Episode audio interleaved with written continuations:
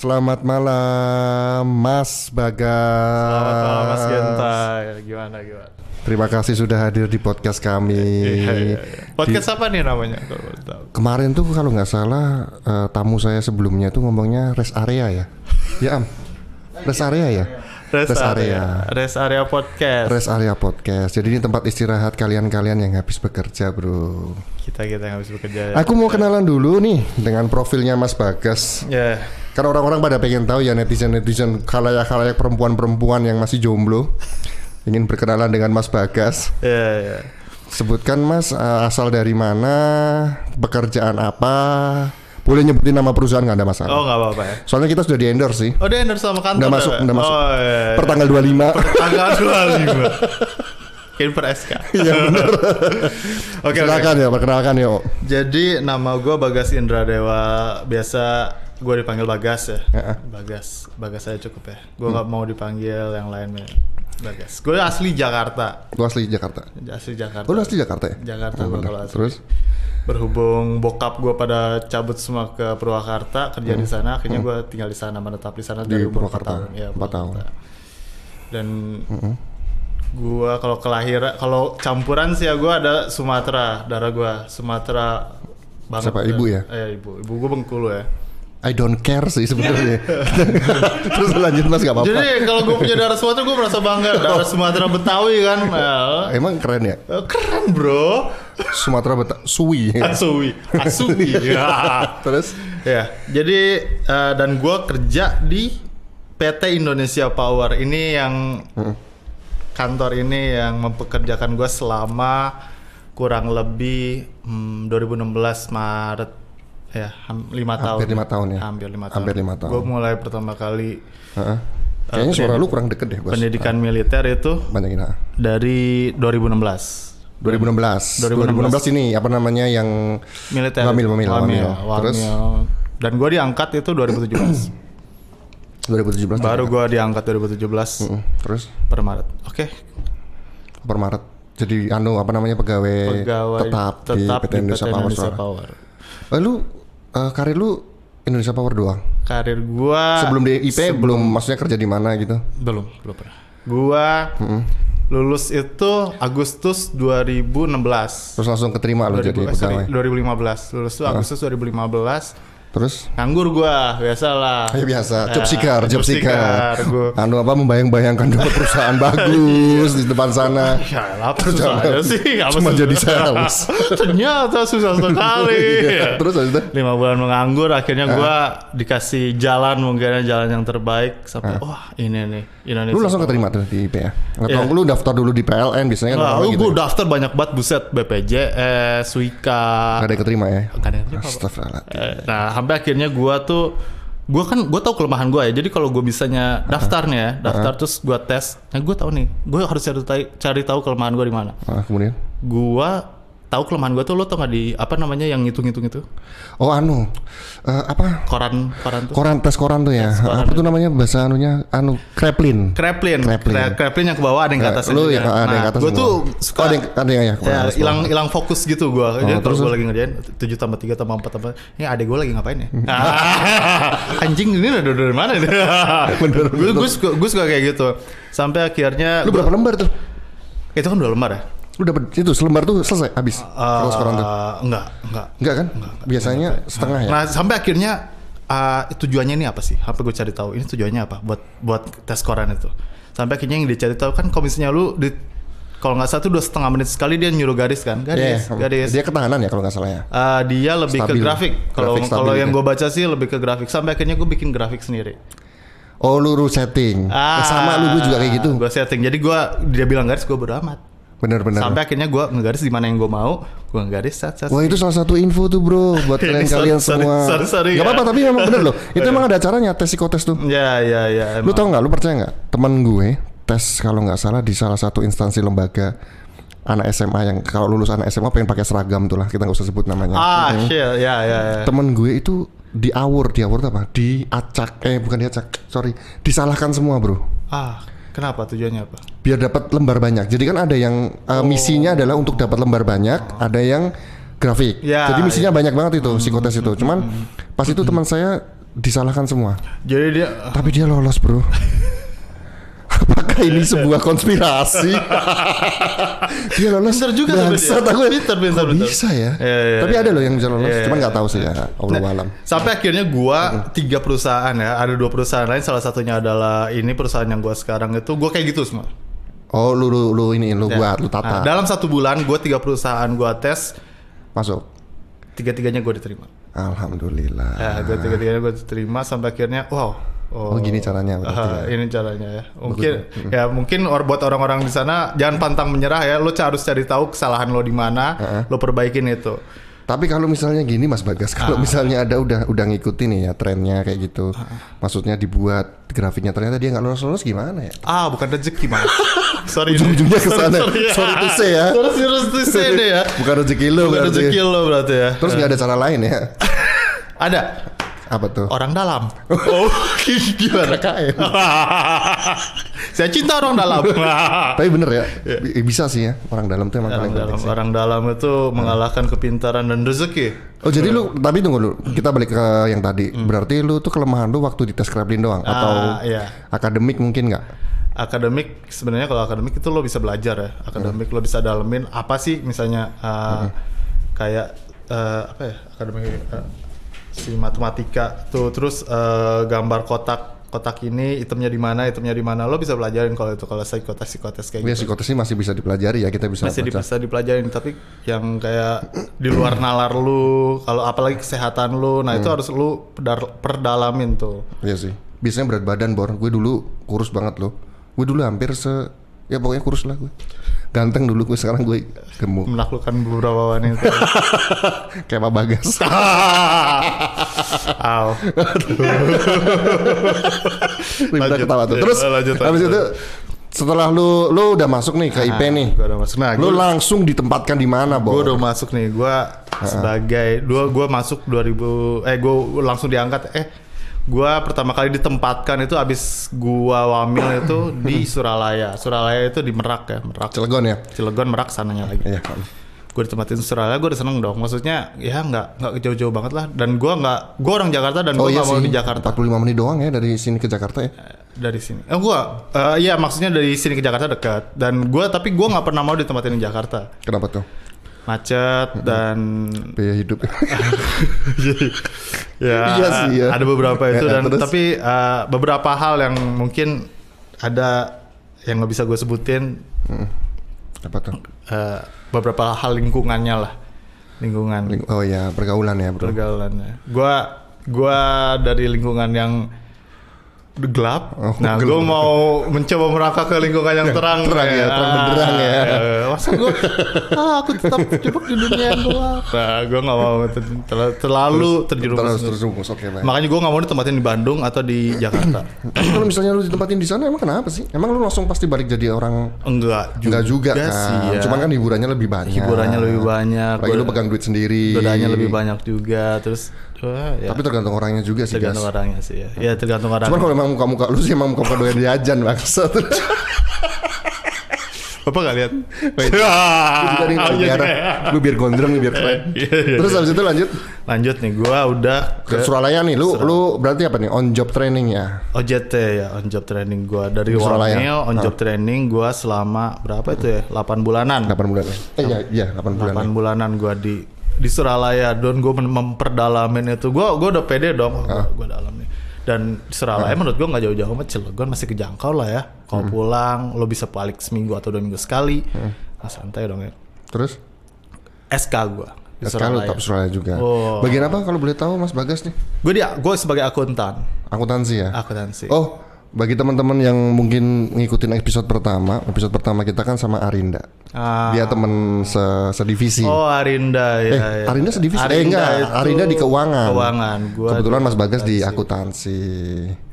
Gokil sih anak-anak keuangan sama akuntansi sih. Asik diajak ngobrol. Lu bagus banget ya menjilatnya. Terus lanjut. Lu udah nih Suralaya. Tapi lu waktu gue masih jadi junior lu nih. Gue kan maksudnya gue masih lebih muda nih dari Bagas nih.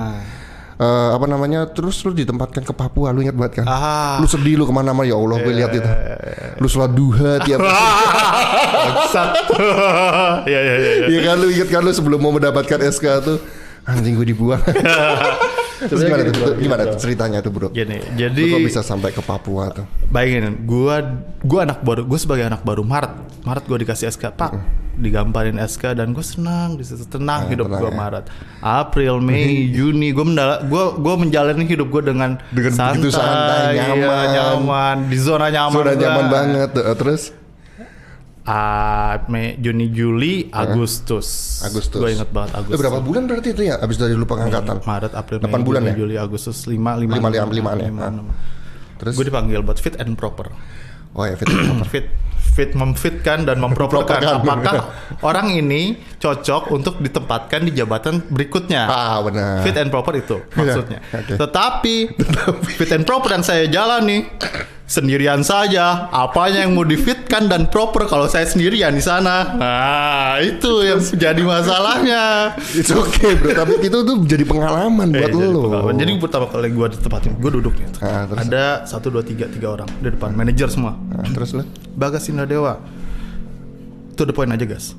Kita punya proyek di Papua, mampus. Oh, Pak, gue merendahkan diri serendah-rendahnya. Ini orang mati di sini nih, udah rendah nih. Gue di sini nih, gue merendahkan diri serendah-rendahnya. Ya, gue anak baru, gue nggak bisa belajar. Gue baru bikin satu laporan. Gue ditempatin di sana menjadi apa gue? Ya di sana juga belajar dan gue lanjut kuliah pas itu. Yeah. Gue lanjut kuliah.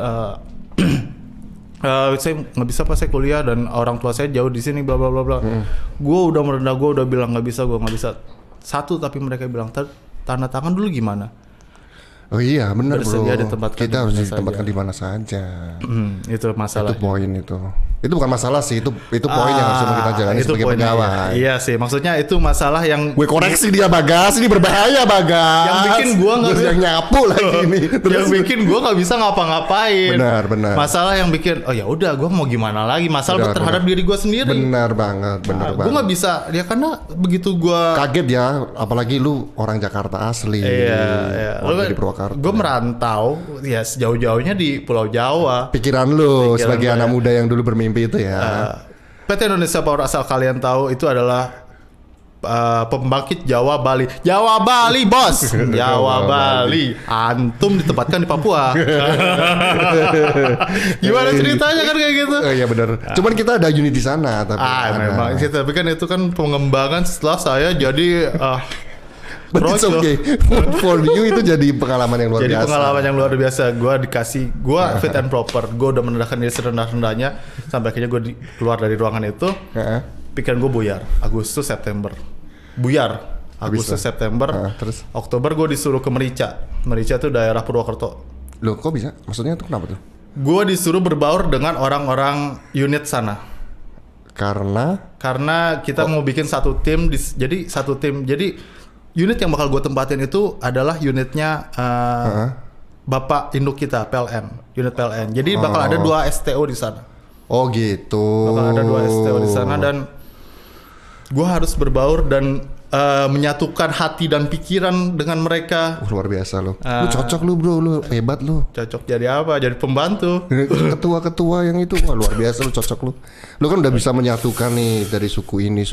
Berarti lu memang fit proper yang ditujukan perusahaan, menurut gue sih ya, pandangan gue, lu emang hebat sih, luar biasa sih. Bapak mau ngejilat lagi? Tapi gue mau tanya nih sama lu guys. Lu kaget banget nggak sih waktu lu ternyata harus ditugaskan di Papua waktu itu? Plus minusnya lah. Oke, kalau minus kita tahu lah itu jauh dari keluarga. Tapi kan itu kan sebagian dari tugas kita sebagai karyawan ya. Iya. Sebenarnya sih senangnya. Senangnya gue bakal ngejelajahin tempat baru itu. Jiwa berpetualang tumbuh mulai dari situ. Akhirnya lu, wah ini gue banget nih gitu. Sebelum dari itu ya. Gue banget berarti lu mau banget ya. Sebelum dari itu sebenarnya lo termasuk yang ya lo pindah nih ke situ. Ya udahlah sampai akhirnya. Tapi nyokap gue ya. Wah pasti sedih banget. Nyokap gue. Gue bilang kan, Mak, alhamdulillah kan dari pelaksana ke pelaksana senior ya, jenjang jabatannya naik. Alhamdulillah Mak, mau naik jabatan gue puji-puji dulu. Ya, Alhamdulillah naik jabatan cepet banget ya, baru berapa bulan dan naik. Iya, tapi pindah unit. Kemana? Papua. Astagfirullahaladzim. Kalau lu cewek gue bayarin tuh 70 juta. Ya udah, makanya gue di situ mulai meningkatkan diri gue untuk gimana caranya gue nggak pindah. Sampai akhirnya gue nggak punya cara dong. Beberapa orang yang membantu gue mengatakan nggak bisa gas, mau gimana lagi harus lu jalanin. Emang lu udah takdir lu. Ya. Udah takdir gue. Emang udah mungkin jalan lu gitu bro. Sampai akhirnya November 2018 ya. 17 ya. November 2017 gue udah dapat SK tuh dari Oktober. November 2017 SK. Oh ya, sebelum lo tau nih SK gue fit and proper itu tanggal, gue lupa tanggal berapanya, pokoknya itu selang 9 atau 10 hari dari gue fit and proper ya. Jadi kayak ini SK-nya udah ada nih ya, kita fit and proper. Ada orangnya, kasih. Terus kayak gitu. Jadi cepat sekali itu jenjang waktunya. Dan beberapa orang-orang yang deket sama gue dan mereka nggak bisa ngebantu ya, akhirnya gue jalanin itu semua. Dan gue harus terbang pertama kali gue ke Papua. Itu pertama kali selama lu hidup di dunia ini ya? Selama gue hidup. Tapi gimana lu sampai sana akhirnya menginjakan Papua? Nggak buruk-buruk banget. Apa ya? Nggak buruk-buruk banget? Nggak buruk-buruk banget. Nggak. Itu di mana sih bro? Kan yang tadi belum diceritain ya. Lu Papuanya di bagian mana? Oh ya, gua tuh unitnya tuh di Oria Genyem. Oria Genyem itu di daerah Genyem. Daerah Genyem itu di Kabupaten Jayapura. Oh di Jayapura. Ah, Kabupaten Jayapura. Kenapa bro? Terus? Jadi dari situ tuh lu kalau naik pesawat. Naik pesawat turun di Makassar dulu ya? Enggak, Sentani. Ada pesawat langsungnya ada. Oh langsung direct ada? Direct ada, sana. 5 jam. Oh 5 jam, lo bayangin 5 jam lo di pesawat ngapain dong? Gue paling takut tau naik pesawat. Lu hebat sih. Terus habis itu akhirnya? 5 jam, lo 5 jam di pesawat, direct gitu ya. Lo bayangin kalau gak direct ya berapa kali, berapa jam itu. Terus? Akhirnya? Terus akhirnya gue ini ada apa nih ya? Ada apa? Oh terus lanjut tuh. Saya kira ada masalah teknis. Terus lanjut. Terus akhirnya? Jadi sebantal saya suruh diambil. Oh iya suruh diambil bantal. Oh jelek tadi ya berarti ya. Terus habis itu? Nah dari Bandara Sentani Sentani Jayapura, lu harus jalan darat lagi itu sekitar kurang lebih 2-3 jam. 2-3 jam. 2 jam bisa cepet. Sampai ke Genyem itu tadi. Sampai ke Nimbokrang. Oh, belum Genyem nih ya? Belum unit. Luar biasa. Nimbokrang itu adalah setahu gue ya desa yang memiliki sinyal terakhir, nggak tahu kalau sekarang. Desa yang memiliki sinyal. Jadi di situ tuh ada satu tower Telkomsel. Nah itu udah tuh lo di sana enak ada sinyal lo bisa.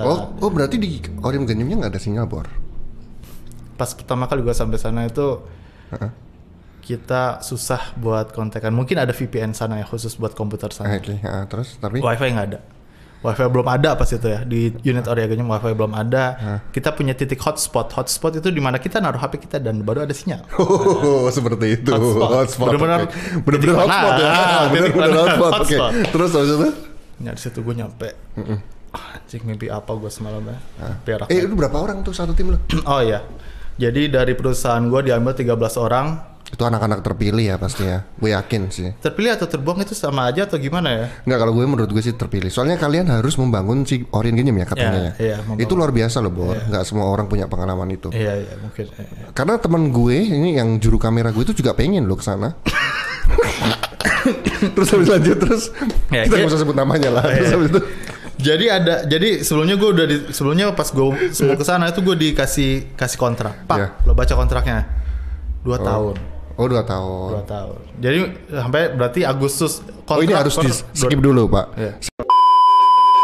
Terus habis itu minum dulu ya pak. Minum dulu santai. Ini asik kok. Ini asik. Terus lu 13 orang terpilih nih. Kesatria. Dari berbagai net, dari berbagai ras, dari berbagai suku. 13 luar biasa unit. Respect bro, respect. Terus 13 unit. 13 unit. Oh 13 unit. 13 orang ke satu unit. Oke. Kita terbang. Sebelumnya kan gue dikasih kontrak. Lo dari 25 Agustus 2017 sampai 25 Agustus 2019 itu kontrak lo. Oh gitu, sampai 2019? Ya sampai 2019. 2 tahun ya? 2 tahun. Jadi oke lah, gue bakal punya pengalaman yang tak tergantikan selama 2 tahun. Benar. Itu pemikiran gue yang membuat gue kembali bersemangat hidup. Karena mau gimana lagi, lu mau kerja di mana kan kita juga sudah terikat kontrak ya di situ. Benar. Mau nggak mau? Mau nggak mau juga. Ya udah akhirnya gue jalanin itu semua. Gue menginjakan kaki gue pertama kali di Papua. Gue lupa tanggal berapa November itu. Sampai akhirnya lo pernah gue tanya sama lo pernah nggak nginep 1 bulan di hotel? Oh pernah. Oh ya. 1 bulan? 1 bulan. Di hotel maksudnya? Oh belum pernah gue. 1 bulan di hotel.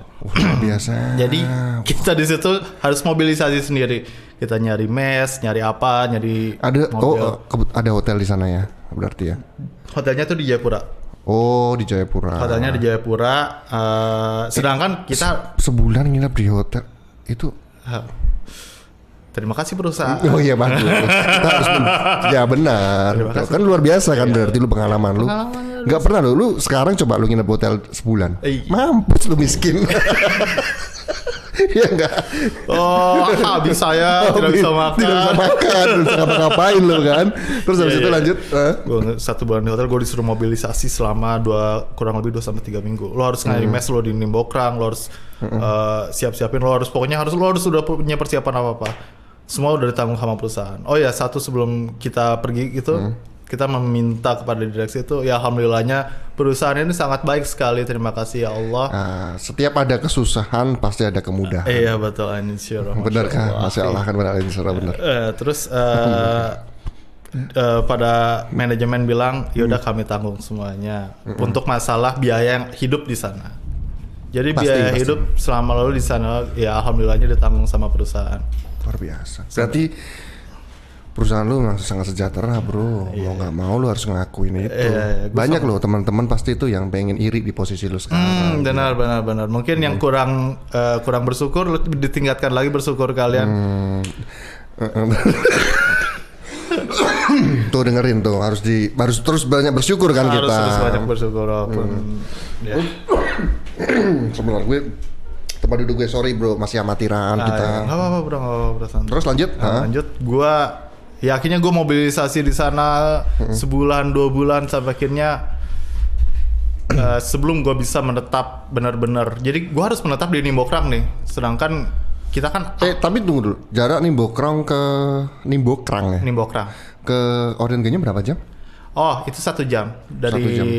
Desa. Naik anu ya, mau darat ya. Darat. Terus dari mes kita terakhir 1 jam dan mungkin pemerintah yang ada di sana tolong dibangun jalannya, diperhalus lagi, di aspal jangan sampai ada aspal yang tinggal setengah karena longsor. Nah, aduh Pak Jokowi, belusukan ke sana Pak Jokowi. Apa Jokowi? Nanti kita belusukan ke sana. Kita bangun jadi lebih hebat. Terus lanjut. Apa namanya ya, akhirnya di situ tuh gue pikiran gue terbuka, gue harus gimana, gue harus survive. Akhirnya gue harus belajar. Di sana gue belajar banyak. Enggak lu bahasa lu survive, lu kayak mau di hutan ya anjing gitu. Ya karena lu udah ya bener sih. Lu mau ditempatin Papua. Lu unitnya dikasih unit PLTA. Lu tau PLTA di mana? Tengah pasti PLTA yang ada tengah kaitannya tengah sungai. Ya, sungai pasti nggak mungkin di tengah kota. Kayak ada sih yang tengah kota. Ada juga. Tapi kan nggak mungkin bikin pembangkit PLTA di tengah kota yang ada sungainya. Pasti apalagi sungainya itu di Papua ya. Apalagi di Papua. Jadi bukan kita menyudutkan, cuman memang di Papua kan seperti itu. Jadi gue udah berpikirnya ini bakal tengah hutan. Terus sampai akhirnya gue belajar dan gue belajar banyak dari sisi pekerjaan ya. Pekerjaan, pengalaman pekerjaan ini gue udah belajar. Oke, kita nggak usah bahas pekerjaan. Gue mau bahas tentang pengalaman hidup gue dengan orang-orang di sana. Dan asal kalian tahu ya, mungkin ini trending Twitter yang kayak menyudutkan orang-orang Papua. Orang-orang Papua tuh bye-bye bro. Ya, gue percaya itu. Baik. Gue ada teman si Pace Papua waktu zaman gue kuliah. Memang baik-baik orangnya. Baik-baik. Mereka mengayomi. Mereka mungkin ya karena kehidupannya minum kali ya. Ya, miras tidak baik. Makanya sekarang UU-nya dihapus, ya kan? Gue nggak tahu kelanjutannya ya. Udah dihapus sama Pak Jokowi. Alhamdulillah. Jadi terus lanjut mau ngomong takut terus terus abis itu jadi akhirnya yang gua tahu ya kenapa mereka ya wajar nggak sih kalau misalnya orang mabok terus marah, rese gitu ya. Ya wajar lah karena mayoritas di sana ya kayak dilepas lo mabok. Bener sih. Tapi di gue melihat dari sisi lainnya itu mereka baik-baik, ngobrol sama gue. Makanya lu betah ya, sampai lu katanya kan gue denger lu mengajukan 10 tahun ya mau di sana. Enggak ya? Oh enggak. Sorry bro. Siapa itu yang ngomong ya? Gue lupa. Enggak, bukan lu ya tapi ya. Terus gue belajar di sana. Gue belajar gimana caranya mengenali budaya-budaya mereka. Gue dikasih makan papeda, lo tau? Oh enak papeda ya? Enak. Ya papeda gue pikir sorry ya ini kayak ingus gitu. Iya kayak ingus tapi enak tapi. Ya ingus tapi gue suka itu dicampur sama ikan kuah kuning. Wah itu cakep bro. Lagi anget-anget makan itu enak banget asli. Gue pernah itu. Gue diajakin makan. Ini yang apa? Pinang. Gue udah diajarin tuh pinang. Sakit tuh bro di gigi bro. Tapi katanya bikin bagus. Ya, bikin kuat gigi tapi kayak pusing tapi kok pusing ya emang kayak mabok gitu cuci mukanya mulut lu sampai merah gitu kan. Itu campuran buah pinang, batang serai sama kapur. Nah, lu campurin tuh 3 biji, lu makan. Lu makan lu gigit aja terus. Pagi, siang, malam kalau orang Papua kayak gitu kebanyakan. Jadi giginya bagus-bagus tapi ya. Nah udah tuh gue diajarin. Udah selesai tuh kehidupan lu di sana nih. Akhirnya lu formnya lu udah dapat semuanya mes ini semua itu bulan keberapa? Itu sampai lu udah dapat mes yang lu ceritain tuh bulan kedua. Udah jadi semua tuh. Lu tinggal nata manajemennya ya, administrasinya ya. Nata gue pokoknya kita bikin kita punya 3 mes. 13 orang itu tadi ya. 13 orang itu kita. Kalau di Orient di situ berapa orang yang udah kerja di situ? Di sana kurang lebih itu 50 orang. Tapi dari berbagai tapi mayoritas dari putra daerah. Mayoritas. Lu masih kontak-kontakan sama orang sana? Beberapa ada. Luar biasa. Katanya ada open recruitment lagi ya? Apa namanya job posting? Itu bagi teman-teman yang ingin job posting silakan. Kalian mungkin mau merasakan jalan-jalan di bayar kantor. Khusus untuk kalian yang suka berwisata. Belum pernah kan 1 tahun ke Raja Ampat 2 kali. Raja Ampat 2 kali. Pakai uang cuti tapi ya, bukan pakai uang kantor. Gak boleh, itu dosa. Gak boleh. Terus habis itu? Dan gue ngikutin beberapa. Kebetulan si Bagas ini kerja di Bobo, bukan di Bobo ya ini majalah. Gue mau padahal gambar kelinci. Terus habis itu lanjut lah. Gue ikut lo tau ini nggak? Apa tuh? 1000 Guru. Belum denger sih. Program sih? 1000 Guru. Jadi 1000 Guru. 1000 Guru yang masuk ke pedesaan-pedesaan ya Bon. Iya. Gue ada temen yang ke situ juga. Nah gue 1000 Guru di Papua. Gue punya. Dia pakai negeri kan tapi? Enggak. Itu outsource ya. Organisasi non-profit. Jadi lu bayar biaya negara. Enggak, lu bayar. Lu mau kalau misalnya lu mau ikutan, lu bayar dulu. Duit bayar lu tuh dijadiin donasi buat mereka. Ini 1000 Guru bagus loh. Oke. Orang-orang yang mau menjadi pengalaman buat jadi guru. Jadi lu akhirnya lu di program kemanusiaan lu masuk ke daerah-daerah pelosok. Ini udah Papua pelosok dan wow, itu lebih pengalaman gua lebih. Dan dia orang ini. Maksudnya lu ketemu sama orang itu? Ketemu sama orang mana? Yang 1000 Guru tadi enggak? Ketemu. Ada juga. Gue ngumpul dulu ya, gue ngumpul. Dia juga dari Jawa juga. Mayoritas dari Papua, orang-orang daerah. Tapi ada beberapa yang kayak kerja di Telkomsel, luar biasa, kerja di mana. Mereka ikutan. Akhirnya kita bersatu semua tuh. Terus ngebikin beberapa grup nih buat kelas 2, kelas 3, kelas 4, kelas 5. Kayak KKN ya? Ya. Gila KKN. Kalian. Respect. 1000 Guru bagus sekali. SPD. Tidak ada dari kantor kawan. Terus habis itu, itu juga termasuk pengalaman lu. Pengalaman gua itu. Lu ngajar kelas? Gua ngajar kelas 5. Gua di sana. Lu gimana tuh pertama kali? Gua cuma mau menanamkan ya, mungkin gua enggak tahu apa yang ada di pikiran mereka, tapi gua mau menanamkan kepada anak-anak kecil di daerah sana. Mungkin ini pedalamannya banyak sih, pedalaman Jawa, pedalaman banyak sih. Bandung juga ada lah kalau semua pasti ada kayak gitu. Terus? Nah, kita di sini ngomong pedalaman Papua. Dan gue membuka pikiran mereka tentang hidup ini nggak cuma lo tinggal di sini. Hidup ini lo bisa menjadi apa aja asal lo yakin sama diri lo sendiri. gue mendalamin itu sama mereka. Luar biasa. Nah, nggak cuman kalau misalnya di daerah gue nih Betawi nih, lu hidup ya lu ngongak-ngongak, lo ngamen. Nah, kalau di Papua kan lo ngidup, lo jualan pinang, lo ngambil apa. Nggak cuma kayak gitu doang, lo bisa membuka wawasan lo, lo bisa jadi apaan aja. Gue tanya lo mau jadi apa, tentara, lo harus latihan fisik lo. Kak, gue nggak ngomong kayak gitu ya, kamu, ade-ade. Oh iya, nggak mungkin lu gue kan. Nggak mungkin dong, ade-ade harus latihan fisik yang kuat. Pokoknya gue ajarin, gue tanamkan itu ya, setiap kali gue ikutan 1000 guru. Itu berapa lama lo ikut 1000 guru? Jadi itu kalau nggak salah gue ikut 1, 2, 3 program. Jadi 3 program. 1000 guru kan program sih berapa jam? Gimana sih hitungannya itu? Jadi 1000 guru tuh kayak lu dikasih 2 hari nih, buat 1 hari buat ngajar, 1 hari buat jalan-jalan. Oh, jalan-jalannya tapi sama anak-anak. Sama anak-anak. Oh, kayak anu ya, sekolah di pemandangan apa? Sekolah di alam ya? Sekolah di alam, enggak sih, cuman kayak ngobrol-ngobrol aja, deket sama. Gitu. Jadi kan ada gue di perbatasan Indonesia sama Papua Nugini. Udah pernah sampai sana lu? Udah pernah sampai sana. Ngajar, jadi abis selesai ngajar kita ke sana perbatasan. Terus gua ngajar di daerah gua lupa nama apa namanya. Abis ngajar itu besoknya kita nginap semalam. Itu enggak ada sinyal, enggak ada. Berapa orang tuh, Bor?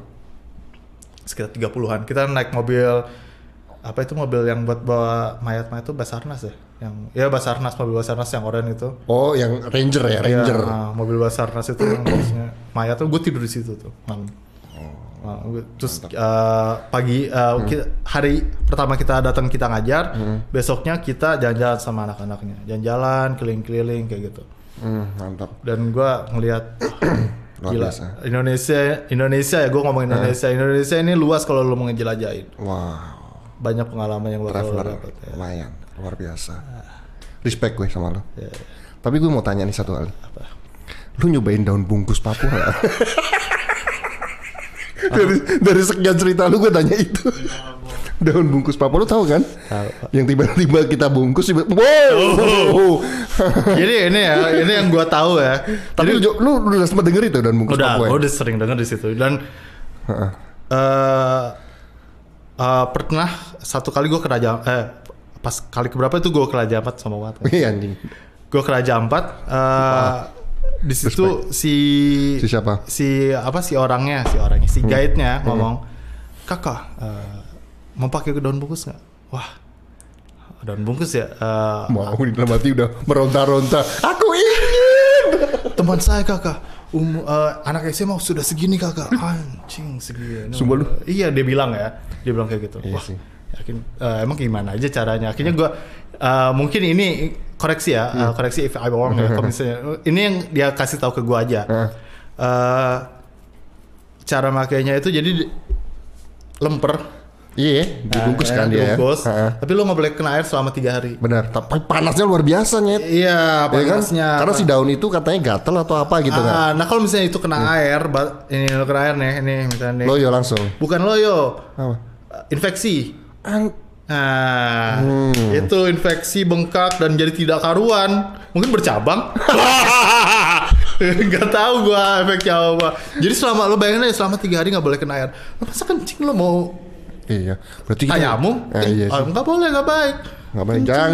Jangan merusak buatan Allah. Iya enggak boleh. Iya kan? Mau kencing. Mau dibuka. Habis kencing kan harus dicuci. Masa mau pakai debu? Itu enggak boleh, makanya gue enggak boleh, bener. Dilarang agama. Tapi ada satu, minyak lintah. Minyak lintah gue denger.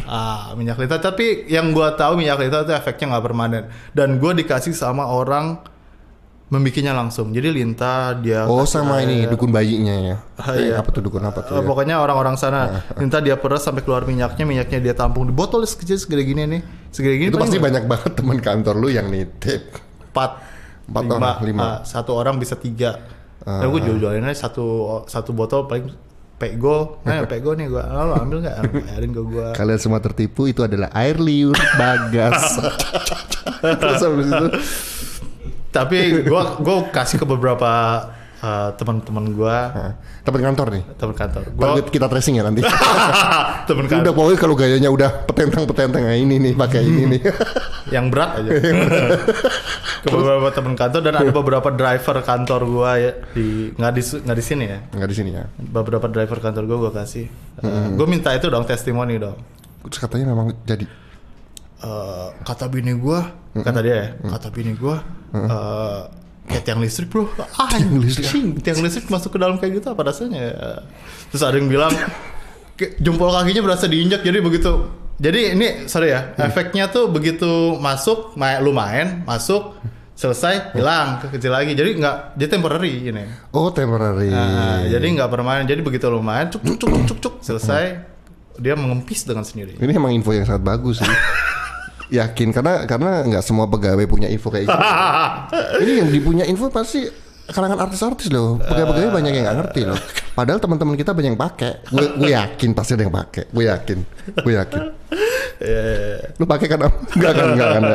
Jangan am. Tapi yang setahu gue ya, yang kalau gue bilang itu yang asli ya, karena gue lu dapet yang asli nih. Ah, yang asli. Sebenarnya harganya berapa sih kalau boleh? Kalau ada sebenarnya di toko-toko apa namanya? Toko-toko oleh-oleh. Oh, ada dijual di sana. Tapi harganya karena itu memang produk lokal yang luar biasa sih diminati banyak orang ya. 250 itu tapi harganya. Oh. Kalau di sana dan biasanya itu ada bahan kimianya. Kalau kata orang sana ya bahan kimianya dan gue nggak tahu efeknya kayak gimana. Yang gue tahu ini yang dibikin asi make lintah beneran nih, lintah dari Papuanya nih bisa begitu, bisa jadi gede pas lu lagi main.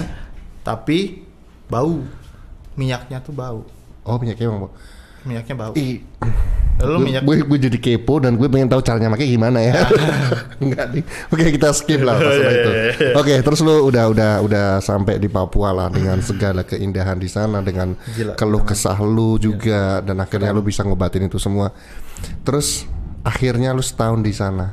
Tahun berikutnya what do you feel, bro? Apakah nyaman? Apakah lu tetap atau enggak gini aja deh.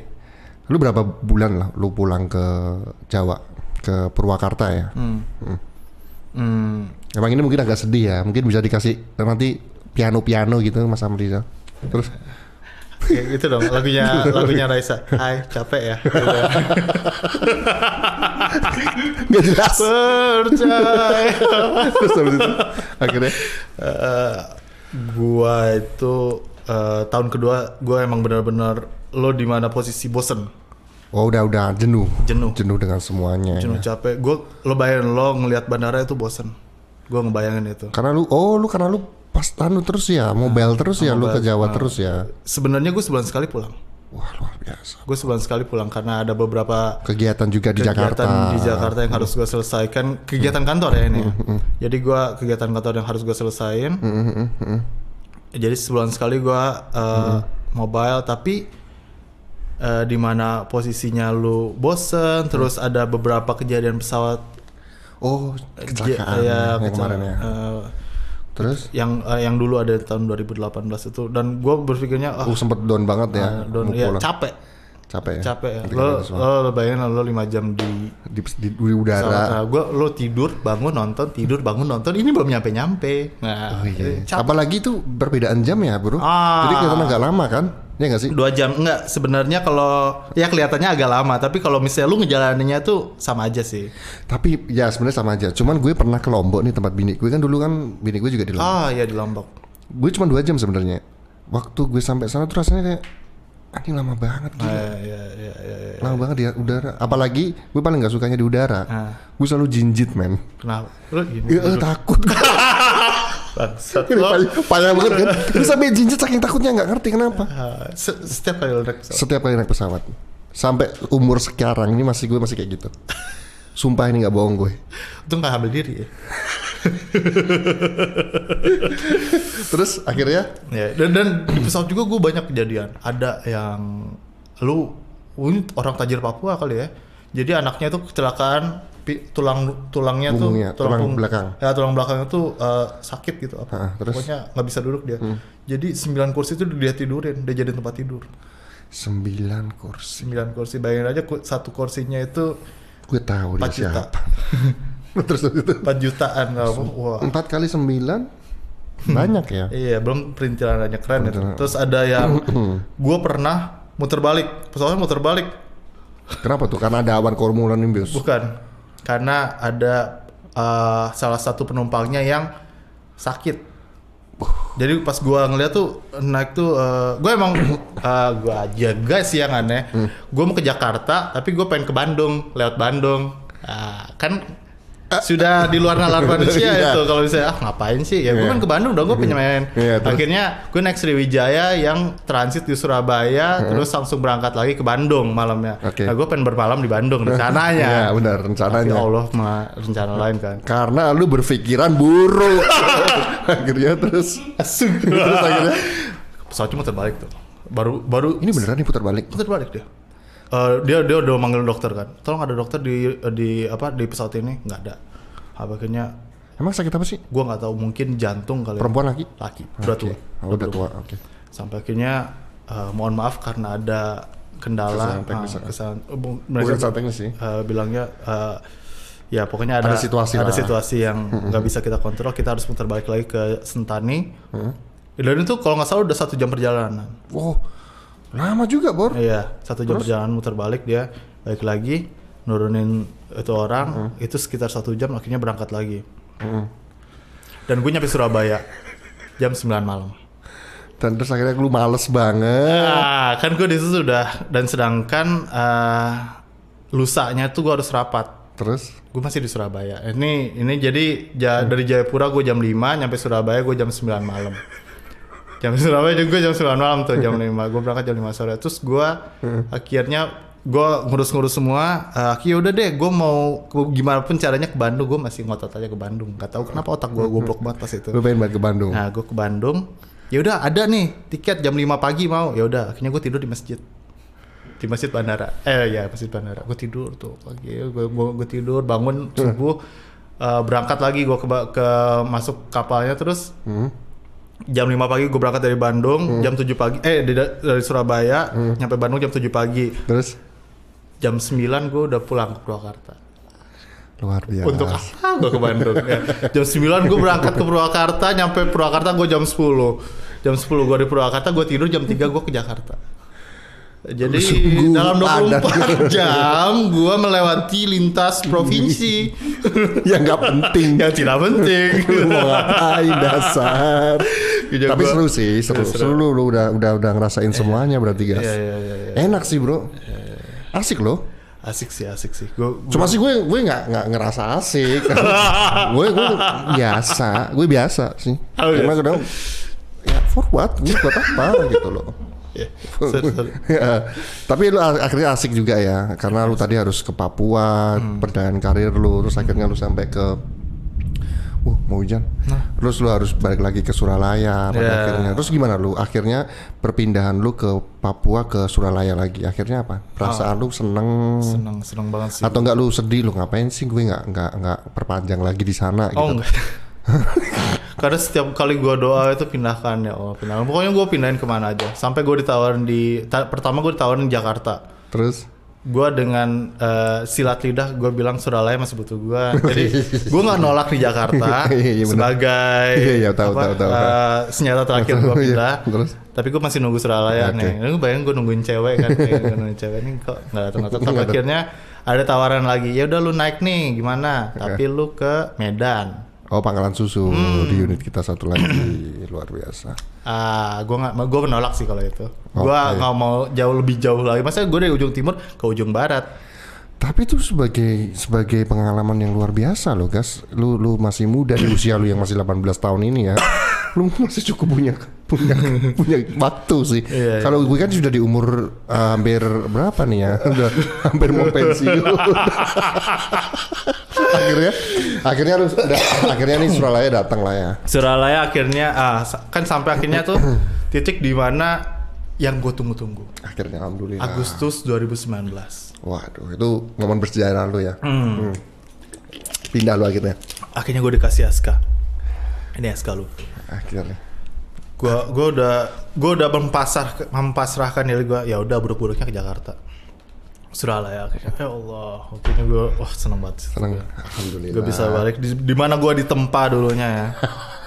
Dan akhirnya Suralaya, baiklah gue perjalanan gue ya. Luar biasa sih, itu bisa lu ceritain ke anak cucu bro. Luar biasa, lu pernah tugas di Papua tuh nggak semua orang bisa loh. Nggak semua orang ya. Nggak semua orang bisa, nggak semua orang mau. Dan, ya, benar. Ya kan? Karena mau itu paling penting. Iya.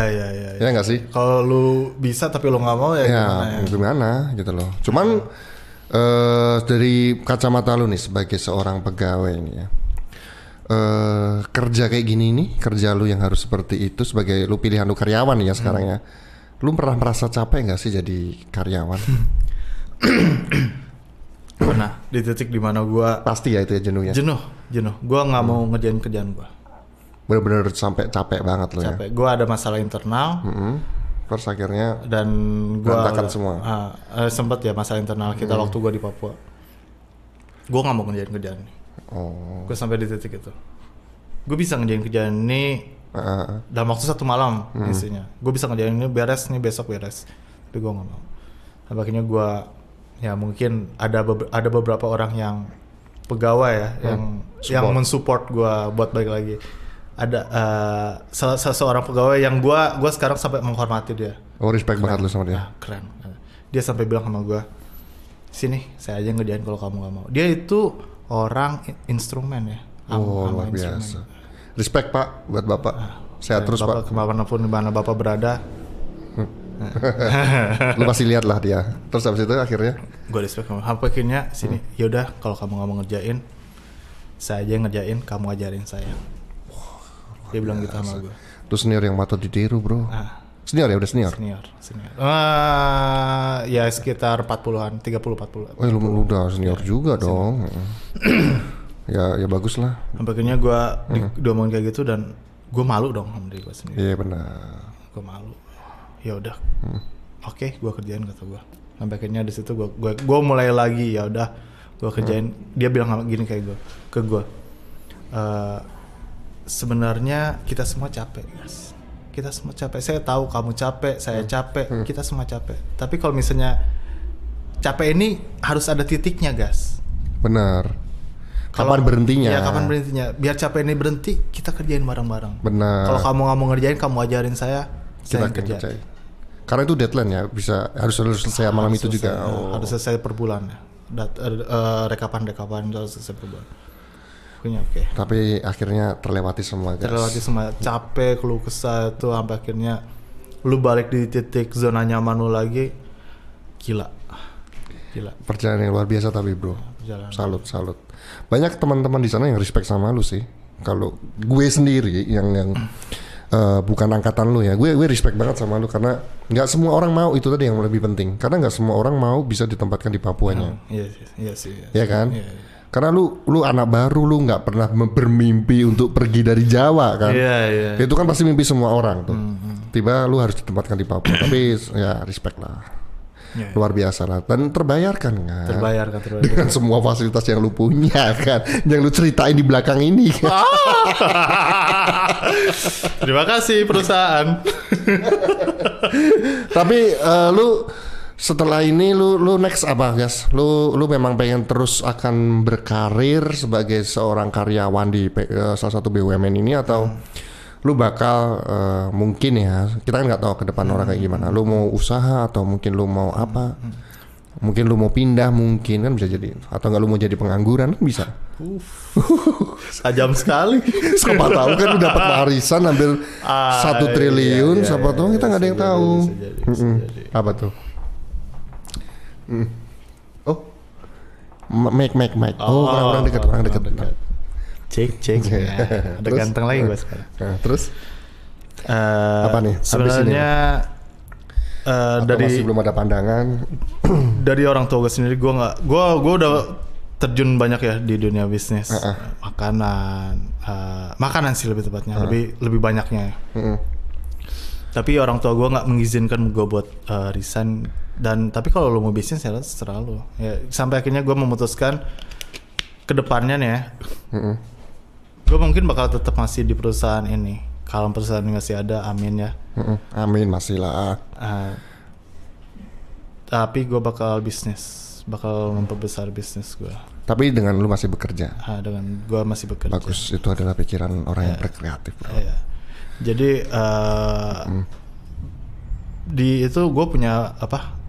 Punya apa nih? Toko pempek. Oh, alhamdulillah luar biasa. Ya, PMP itu masih rumahan sih, tapi ya udah lumayan juga. PMP. Lumayan lah ya, bisa buat jajan di Alfa. Di Alfa. Tapi it's okay, kita nanti akan balik lagi ngobrol dengan Bagas untuk sesi pertama, Gas. Lu bakal datang lagi ke sini, kita ngomongin masalah konspirasi di luar sana. Berat nah. Iya kan, ini perkenalan untuk Bagas. Ya. Untuk sesi pertama, thank you banget, Gas. Lu udah pernah hadir. Kita udahin ya. Oke, makasih. Oke, thank you.